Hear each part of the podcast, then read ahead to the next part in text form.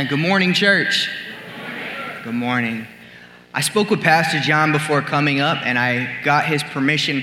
And I shared with him during worship, during the last song, God just gave me a picture of Jesus stepping in. And he stepped in like a lion on fire. And I want you to hear this. He stepped up on this platform full of beauty, full of power. His eyes were piercing, engulfed in flames. And the Lord spoke to me through that picture. And He said, I've got everything under control. Amen. Jesus has everything under control. And I believe today, as we get into the Word of God, whatever fears, concerns, worries, doubts, the Lord of heaven is stepping into your situation. And he says, I have everything under control. Can we give him some praise? Hallelujah. Thank you, Jesus. Father, we're jumping into your word. God, I know you're ready to meet with us, Lord. And God, I pray that as we unpack your word, that you would bless it by the anointing of your spirit. God, I thank you that your word never returns void. God, when you send it out, it changes lives. God, I believe demonic thoughts and strongholds will be broken today. Lord, I believe you are going to change lives today. God, I believe you're going to give a new understanding of your word today. And God, we pray against the work of the enemy. Lord, the enemy would like to twist scripture, manipulate scripture, cause fear and concern and doubt. But Jesus, you are in control. And so, God, we surrender this service this time to you. In Jesus' name, everybody said, Amen. Today we are jumping back into the book of Ephesians. And if you remember last week, Pastor Mike opened it up and we learned several things about this book. Number one, we learned that Paul was the author. Paul authored this book. Number two, we learn that the church was under attack. It was under attack both from the outside, believers were persecuted, they had lost businesses, they had lost land, families were being separated, and Paul himself was a perpetrator of this persecution. He attacked churches, he attacked Christians. But not only was the church being attacked from the outside, they faced attacks from the inside. You see, Jewish Christians began looking at non Jewish Christians. The Bible refers to them as Gentiles, and they thought of them as second class citizens. Well, you're not a Jew. You, you didn't grow up with the scriptures. You didn't grow up knowing the Lord. You, you just kind of came in, and, and so we're really the chosen ones, and, and you guys are just over here on the side. And so these group of Christians in Ephesus, they're facing the outward persecution, but they're also facing inward rejection from the body of Christ. And as we get ready to go into the word, Paul would use this letter as not only as a source of encouragement for this church, but for all churches, because soon some of the darkest times in church history was approaching.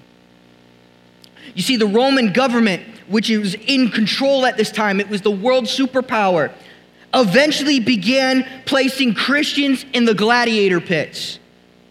Many were torn apart by lions. Some were decapitated by swords, and others were pulled apart and split in half by horse drawn chariots. The Christian church was under attack. And as we get ready to unpack God's word today, we are going to touch on several heavier themes here and what Paul meant as a source of encouragement for the early believers and for us, Satan today tries to use these words and these passages to create doubt, to create fear, to create depression. And, and we're going to see that as we unpack this word, God gives us incredible hope for any time period that we live in. So if you stick with me, I promise you will be able to see God's word in a whole new way. You'll see God's love in a whole new way. And I promise if I could get through this, I'll get you outside. Now, now you know my secret for kids ministry. If I could get through this message, we'll go outside and play. It works every time. All right, so if we have our Bibles, if you're following along on the app, we are opening up to Ephesians chapter 1, verse 3. That's where we're starting today. I'm reading from the ESV translation, and I will also at times um, quote the Amplified and sometimes the NLT. The scripture should always be posted on the board for you. Paul opens the letter. Blessed be the God, or in the Amplified says, He is worthy of praise, the Father of our Lord Jesus Christ. Paul opens this letter with worship.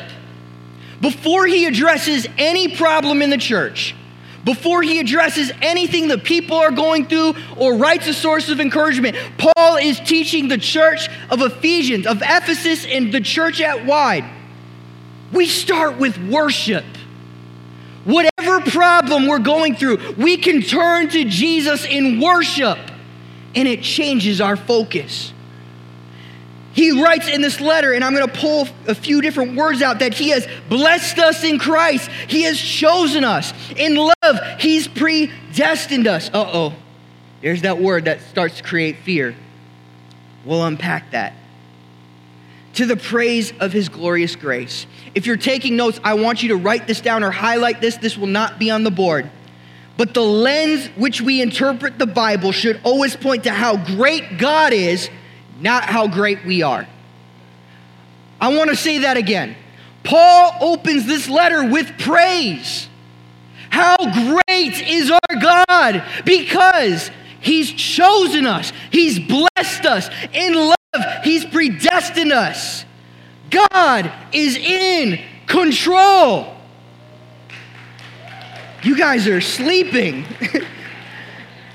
the Lord who created the heavens and the earth by a spoken word, is in control of not just this church, of not just the church, of not just America, but everything. And the Bible declares that one day every knee shall bow and every tongue confess that Jesus is Lord. Christ is in control. So, the lens which we interpret the Bible should always point to how great God is, not how great we are. I love this analogy. I heard this recently. This is called cat and dog theology. How many of you have a cat? Raise your hand. I'll pray for you. How many of you have a dog? All right, that's Team Jesus.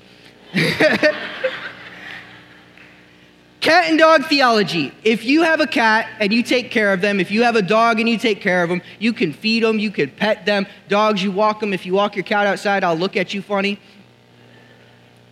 But if you take care of a cat and you do everything for the cat and you love on the cat, you know what the cat thinks? Man, I must be really great. This person loves me. I'm, I'm, I'm pretty special.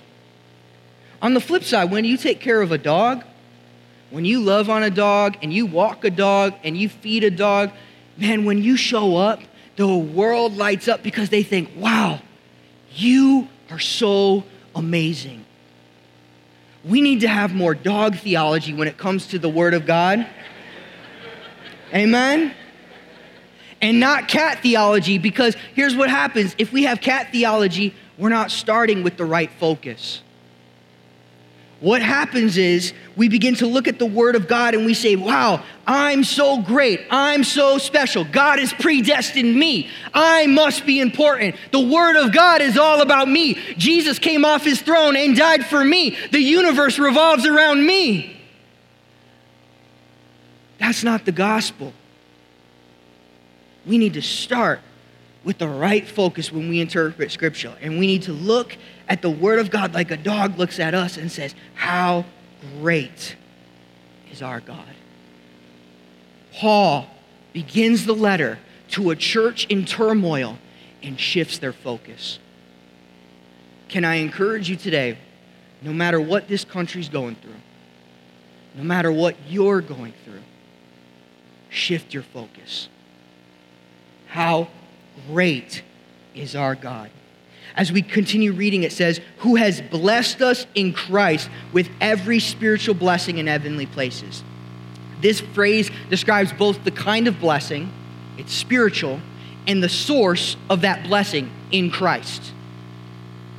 It's a spiritual blessing in Christ. And as we said, the early church was facing persecution inside and out. Many homes were lost, wealth was lost, land was lost, families were torn apart. And Paul was echoing the words of Peter, who reminded the believers that heaven was something that could never be taken away. Heaven is something that can never be grasped from you. The world might be able to take your rights. The world might be able to dictate whether or not you wear a mask. The world might be able to choose whether or not you get a vaccine. The world may choose everything in your life, but it can never choose your position before Jesus. Heaven cannot be taken. 1 Peter 1 3 through 5 says this All praise to God. How's Peter opening this letter? All praise to God. Shift your focus, church. All praise to God, the Father of our Lord Jesus Christ. It is by His great mercy that we were born again. Whose great mercy? His great mercy. We've been born again because God raised Jesus Christ from the dead. Now, we live with a great expectation. And we have a priceless inheritance. I want you to hear that. You can't put a dollar sign on what Jesus offers us. We have a priceless inheritance that is kept in heaven for you, pure and undefiled, beyond the reach of change or decay. Church, I want to tell you that life feels like it's in flux right now. There is a lot going on in this country. There is a lot going on in this world. Some of you might be feeling unstable, unsecure. You might be worried for your children. Shoot, I don't even have children, and I'm still worried for them one day. Life doesn't always feel great, but if you belong to Jesus, you have a treasure that cannot be touched. God is holding something for you that no man can place his hands on. And we need to shift our focus from what's in front of us to who goes before us. Jesus stepped on this stage today as a lion full of power and declares, I'm still in control. We can trust in Jesus. You see, Paul opened up this letter, the book of Ephesians, by saying to the church, you can learn to worship through your pain. You can learn to worship God through your pain. Life doesn't always have to be good. Things don't always have to be perfect. The world may not have your back. Shoot, other Christians might look at you and judge you unfairly. But you can worship God through your pain, and He's still in control. Is this speaking today? Well, some of you are awake. We offer free coffee right outside. You can get that after church. We're going to keep reading the scripture. It says, even as he chose us in him before the foundations of the world. Believers are chosen by God, and they are chosen before they become anything and before they've done anything. I'm going to say that again. Paul echoes this. He says, He has chosen us before the foundation of the world. Before this world was ever created, Jesus Christ put his finger on you. The Holy Spirit touched you. You belong to Jesus. And nothing can change that. And listen, we don't want to diminish what Paul's writing here. Jesus Christ has especially chosen you if you belong to his family. For years, Christians have struggled with this context because there's a lot of verses that make them feel uncomfortable. And theologians and pastors and those who went to seminary have argued over this. Well, does God get the right to choose who goes into heaven? Or do we as Christians, do we get to choose who goes into heaven? Who, who has the ultimate choice? Who is really in control? Is God sovereign, controlling all things, picking all things, deciding all things? Or do we play a role in that? And we're going to break this down a little bit in today's message because I don't want you to walk away from this scripture in fear. Remember, Paul said this was an encouragement to his church. When you're going through suffering, it helps to know that God picked you. When life hurts, when things feel uncomfortable, when stuff isn't fair, when a job promotion has passed you up, when the news of cancer has caught up with you, when you've heard somebody you love has been diagnosed with COVID. I got that call this weekend that, that a young kid, 18 years old, family's upset, freaking out because he's throwing up. When you hear these stories, when life is in flux, it helps to know God has chosen you. You belong to Jesus. So, we're going to break down the three camps of thought. Camp number one, it's called the Arminian camp. This, this camp emphasizes that it is man's free will that decides God's eternal plan. That every single person, whether born, not born, whatever, they choose where they stand before Christ. God doesn't have a role in that, they choose. That's thought number one. Thought number two Calvinism says that we don't actually have a free will to choose. God chooses all things and He's in control of all things. This camp emphasizes the sovereignty of God over man's free will. And can I tell you, both of these camps are backed by Scripture. So which one is it? Do we choose or does God choose? Well, the answer is it's both. And we're going to break that down because that is our church's viewpoint. There's a danger in both camps as well because one camp says that in the Arminian camp, I can bend God's will to do anything if I just pray enough, if I just give enough, if I just fast enough.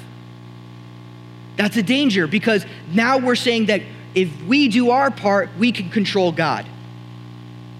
The danger on the other side for the Calvinist camp says that God is in control of all things, so I can sit back and do nothing. It doesn't matter whether I preach, it doesn't matter whether I share the gospel at work, it doesn't matter if I pray. God's in control of all things, so I can sit back, trust Him, do nothing, be inactive, and just come as a consumer.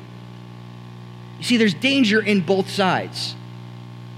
Both take us to the extreme. So we want to come back to the middle. Our view is the middle ground. Salvation does ultimately come from God. The Bible teaches that he is sovereign, meaning there is nobody in authority higher than him. He is in absolute control.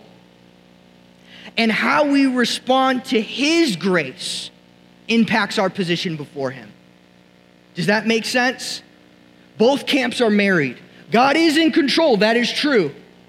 But he also gives us an opportunity to respond to his love. Sometimes God does have the right to override our own decision. Isn't that a good thing? Right? I, I don't know about you. I've, there's been times I've made a mess in my life, and it wasn't for Jesus, I wouldn't be here today. You guys heard my testimony back on Easter. God has a right to sovereignly override our decision. We see that in the life of Paul when he was Saul. He was persecuting the church, he hated them. He thought they were blaspheming God. He was trying to destroy them. He got papers to bring them in chains and throw them in prison. He did everything he could to destroy the church. And you know what Jesus did? He overrode Paul and said, Paul, I've chosen you. So God holds that right. He's still in control, He's still sovereign, but ultimately, we rest in Him. Paul, later on in the book of Ephesians, verses 2 through 9, says, Salvation is not a reward for the good works we've done. That way, no man can boast. You see, this is a hard passage because when you talk to Christians that have never approached this verse before or verses like that, they're like, well, no, I chose God. I, I made a decision for God. Well, it's both. God picked you first, you responded to his grace. We should never come to a point where we become prideful of our own independent decision because if it wasn't for God, we would be in the same spot as an unbeliever. I want you to hear that. If it wasn't for God, we would be in the same spot as an unbeliever. If it wasn't for Jesus, I would not be in this church. Listen, there are far better things I could do with my time if I didn't believe in Jesus. If Jesus didn't pick me and change me and save me, and if I didn't respond to that, there's other stuff I could be doing. But God steps into our lives. He changes us, He cleans us up, and then He turns us around to be a blessing to others. I believe that's why I wasn't here when this church was founded, but that's why they say, Love God, serve all. God changes us, and we can be a blessing to others. So, remember what I said. Stick with me because we're going to break this down just a little bit further. God is going to do a work in us. Some people still struggle with this idea that God gets to choose. And it's mostly because we live here in America, here in the West, and we believe that America's voting rights should impact the kingdom of God. That's why we have so many church denominations that pick and choose from Scripture. Well, I believe in this, or I don't believe in this, and let's hang a rainbow flag outside this building. Let's call that bad. No, listen, God's kingdom is not up for our voting decision.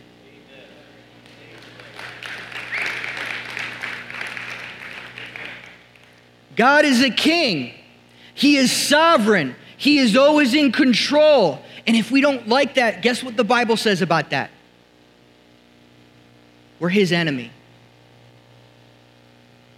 The king of this universe is either our greatest friend or we stand as his enemy. But let's explore the alter, alternatives. Alter, alternatives. Just for fun. The Bible says that if people chose who goes to heaven, none of us would go to heaven. Romans 3:10 says no one chooses God, no one seeks God, all have turned away. Romans 3:23 says that all have sinned and fallen short of the glory of God. Romans 6:23 says that the wages of sin is death. If humans got to choose who goes to heaven, none of us would go according to the Bible. We would all reject God and we would only choose his blessings. I'm going to say that again. If it was up to humans, the Bible says we would all reject God, but we would all want his benefits. There may be some Christians that you're aware of that act like that right now. Well, I haven't totally surrendered to God, but I heard He can make me wealthy, He can make me healthy, He can protect my family, and my kids will grow up to be good people. God is just not looking to impact your life today. He's looking to change everything about who you are because everything about who we are as people, God looks at as sinful and dirty. The Bible says that the wages of sin is death. Every person apart from Jesus stands condemned to hell. Every person apart from Jesus stands condemned to hell. So if we choose, none of us go to heaven. Option number two is Satan and demons choose. None of us would go to heaven. John 10 10 says that the thief comes to steal, kill, and destroy. 1 Peter 5 8 says that the devil prowls around like a roaring lion seeking for someone to devour. 2 Corinthians 4 4 in the NLT says this that Satan, this is Paul writing, who is the God of this world, Paul is not, I'm going to clarify, Paul is not calling Satan God. Paul is saying that the world worships Satan and has made him God. Satan, who is the God of this world, has blinded the minds of those who don't believe. They're unable to see the glorious light of the good news. They don't understand this message about the glory of Christ and who is in the exact likeness of God. If Satan and demons got to choose who goes to heaven, nobody would go to heaven. All of us would go to hell. It says he has blinded the eyes, he is intentionally holding people captive. Option number three. This leaves us with the last option and the best option. If God chooses, some of us will go to heaven. John 10 10, let's finish that verse. It says that the thief has come to steal, kill, and destroy. But I, Jesus, have come so that they may have life and have it to the half. Somebody corrected me quick. They may have it to the full. John 15, 16 says, You did not choose me, but I chose you and appointed you. John 6 44 says, No one can come to me unless the Father who sent me draws them, and I will raise them up in the last day. Romans 8:29 says, "For those who he foreknew, he also predestined to be conformed to the image of his son."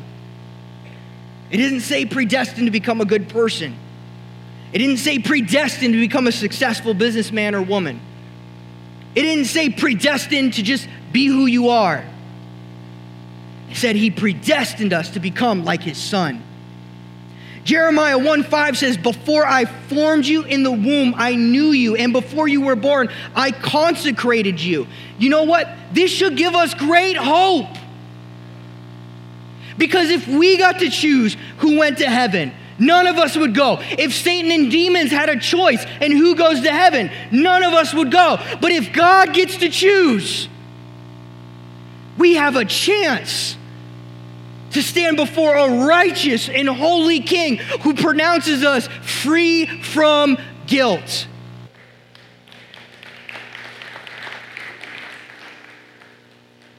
Some of you are sleeping because you don't know how good that is. If God gets to choose, let's break this down in a practical way. Maybe this will pull at your heart. That means every aborted child has a chance before God. And why do I say that? Because every aborted child never got a chance to hear the gospel. So we're going to get into how does God choose? And why was Paul preaching this message? Reminding you that the church was going through the worst time in their lives. Attacked by people, attacked by other believers, but he reminded them that they were deeply loved by God. It doesn't matter what you're going through. It doesn't matter what you look or life looks like. You, if you belong to Jesus, are deeply loved by God. He chose you. And it's that love that sent Jesus to the cross. And it's that love that compelled the disciples to preach the gospel despite what it would cost them. It's that love that gave Christians hope despite hardship and loss and death that certainly awaited them. They were chosen and they were loved. You are chosen and you are loved. And one of the main traps that this can create, that Satan will use today, is saying, Oh, well, I'm chosen by God. I must be better than other people. That's that cat theology coming back. When the Bible talks about Satan took the form of the snake, it really, the Greek is translated that it was a cat. Don't quote me on that. but Satan will try to use this chosen and, and selected and consecrated as a trap that makes us feel better than other people or superior to other people. And Paul was arguing against that.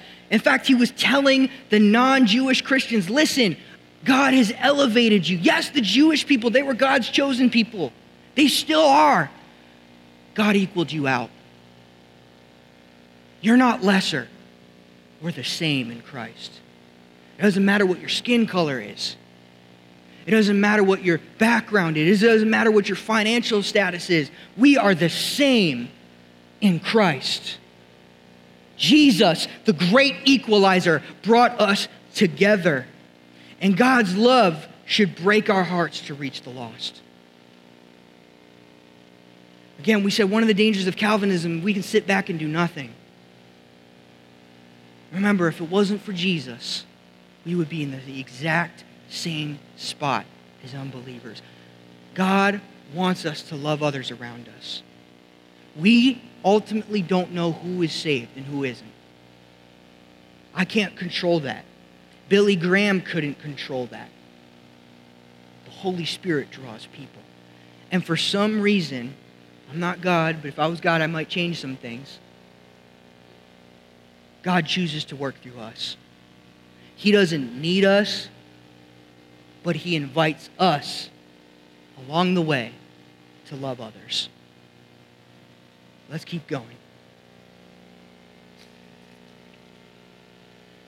As we continue, the verse it says that we should be holy and blameless before Him. Not only did God bless us and choose us, but He did it for the purpose of making us like His Son.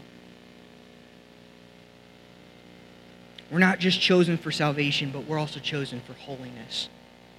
Right standing before the Lord. And any understanding of God's sovereign choosing that diminishes our personal responsibility for holiness and sanctification falls short of the entire message of Christ. That's a lot. All that's saying is just because God chose you doesn't mean we can sit back and do nothing. We need to strive after Jesus every single day. So, how does God choose people? The verse says this He chose people in love. He predestined us for adoption. How does God choose people? In love. God does everything for us, for the world, for the universe. He does it from a point of love. In the Roman world, adoption was a common culture that took place. And, and the Bible pulls from that same analogy. See, in the Roman world, when families would adopt a child, what would happen is they would strip that child's right of that previous family. You do not belong to that family. That background does not belong to you. You will never have that last name. There is no association. It went to the point of every debt that that family came from is now cut clean from you. Whatever trouble they got themselves in is now separated from you. When God adopts us into his family, Every past mistake, every decision in our life, every hurt, hang up, and brokenness, Christ strips that away in that moment and says, You now belong to my family. You are holy. You are blameless. You are not broken. You're not a mistake. You were created. You were chosen. You were foreknown. And I put my hand on you. You are deeply loved by God. And, and sometimes we miss the full meaning of what adoption provides for us. So I'm going to say that one more time. Every hurt, every bad habit, every hang up, every mistake, every drug addiction, every abuse, every failed relationship, every failed business decision, all of that is stripped away at the cross of Jesus.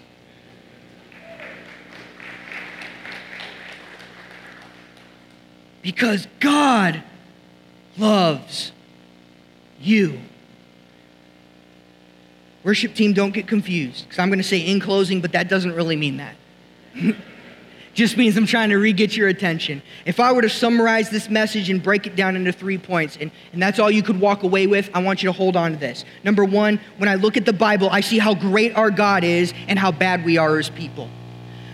We would not choose God, God chose us. We would not worship God, God walked among us and we killed him. We rejected him. We didn't want his kingship because we were too invested in our own personal kingdoms. The Bible shows how great God is and how bad we are as people. Number two, God has chosen us in love, adopted us into his family. We are freed from guilt, shame, and every condemnation from our past lives. There is a clean slate, there's a separation. Jesus made you a part of his family. Number three, God desires for us to share the gospel with others. We cannot afford to be passive. Yes, God is sovereign. Yes, God is in control. But God works through imperfect people. And the Lord wants to use you, a part of His family, to start going out and talking to your neighbors, talking to your coworkers, talking to your family, and sharing the good news. You cannot save anyone. I want you to hear this. I, I am an intellectual. I love to study more than I give off. I have come up with great arguments. I have a great apologetic background. I can, I can keep toe to toe with people who don't believe. But unless the Holy Spirit touches a person's life, the Bible says that the God of this world blinds their eyes. We are not responsible for how people respond to the gospel message. We are only responsible for being faithful to deliver it in love. So take that weight off. You're only the messenger, you're not the author. I want you to hear that again. You're only the messenger, you're not the author. So stop trying to compromise God's word to make people feel comfortable in the church.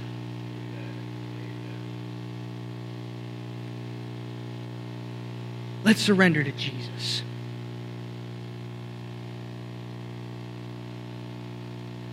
I also wanted to say this, and I debated whether or not I was going to say it. We are really getting towards closing. For two years, some churches have been closed on Easter. That is a demonic attack from Satan. I want you to hear this. Paul, the same author of this letter, has called us the body of Christ. And a lot of people think, well, church should just be online. Just be online. Well, this is what happens when church is just online. Church becomes only a mouthpiece.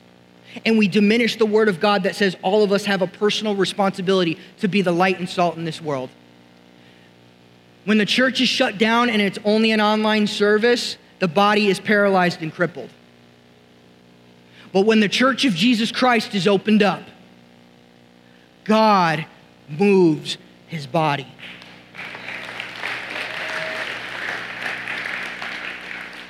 So, for real, in closing, I'm going to put a, an object lesson on the screen. We can get the door up there.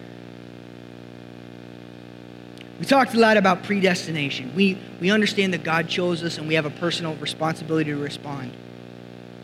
Some people sitting here or watching online may still have a hard time with this concept. So, this is why I put the door on the screen. And this is how I teach it to your children. I did this on Easter Sunday. Every single one of us have a door. What are our doors used for? What? En- entrance. You guys are sitting far away. You need to speak up. In and out. Protection. What else? Keep things out, but also to keep things in. Every single one of us decide who comes into our house, into our apartment, into our vehicles. The Lord Jesus gets to decide who comes into heaven. God is protecting his family and Jesus has decided God has decided John 3:16 declares for God so loved the world that he gave his only son. And whosoever whosoever that's an open-ended statement. Whosoever believes in him shall not perish but have eternal life.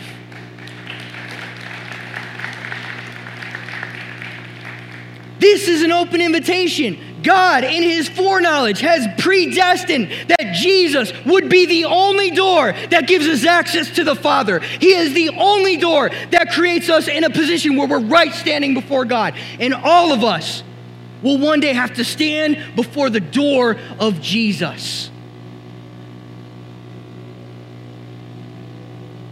And only our response to that door. Can we put it back on the screen?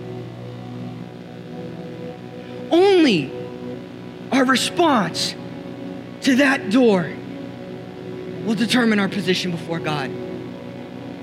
It's not by works. It's not by being born in a Christian family. It's not by coming to church on a Sunday or attending online or, or reading Bible verses. It's did we surrender to Jesus? I want to clear up some verbiage. We don't make a decision for Christ. When we come before the door, we surrender to Jesus. Christ is not saying, oh, well, I'm, I must be the best option for you. Christ is saying, I'm going to take all of you and I'm going to transform you and you're going to follow me and you're going to do what I tell you to do, nothing else. So I'm asking you today, as the Lord is here, and we've brought you before the door, have you surrendered to Jesus? Or have you only made a decision before Him? Have you given God your everything? Or have you like a knickknack, just put them on your car dashboard. The only way to have a right standing before a holy God is complete surrender.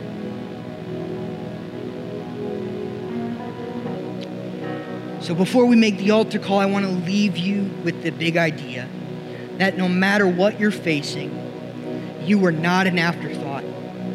You have been chosen in love by God.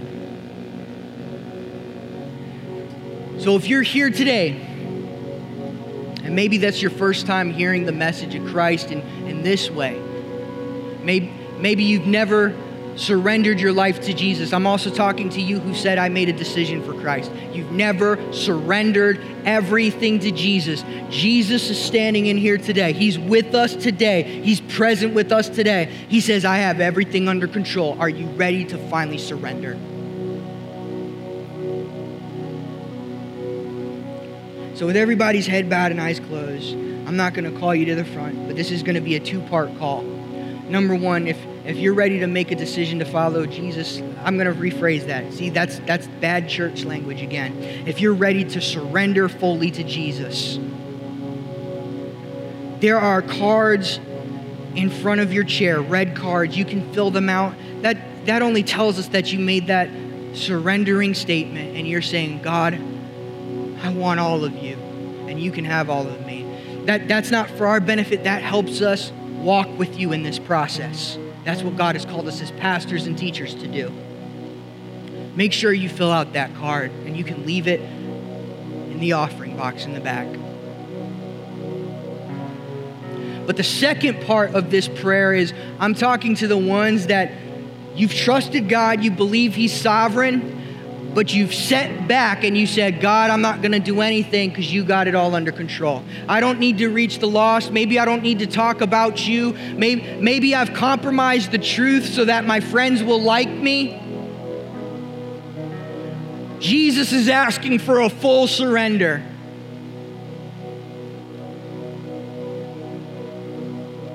So we're going to repent.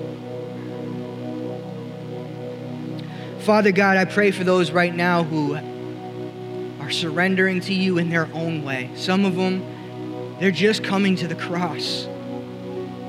God, I, I thank you for their salvation. Lord, others of us, we've, we've been passive in our faith and, and we haven't taken you seriously. We've compromised truth, and the time is running out. God, help us to love people more than we love ourselves. Help us to become comfortable being uncomfortable speaking the truth of the gospel, like the early church, despite what it would cost them, because we trust at the end of the day, we belong to you, and you are fully in control. So, Lord, as we worship you in this next moment, as the worship team gets ready to play, keep pulling at our hearts. Help us respond to your call. In Jesus' name, amen.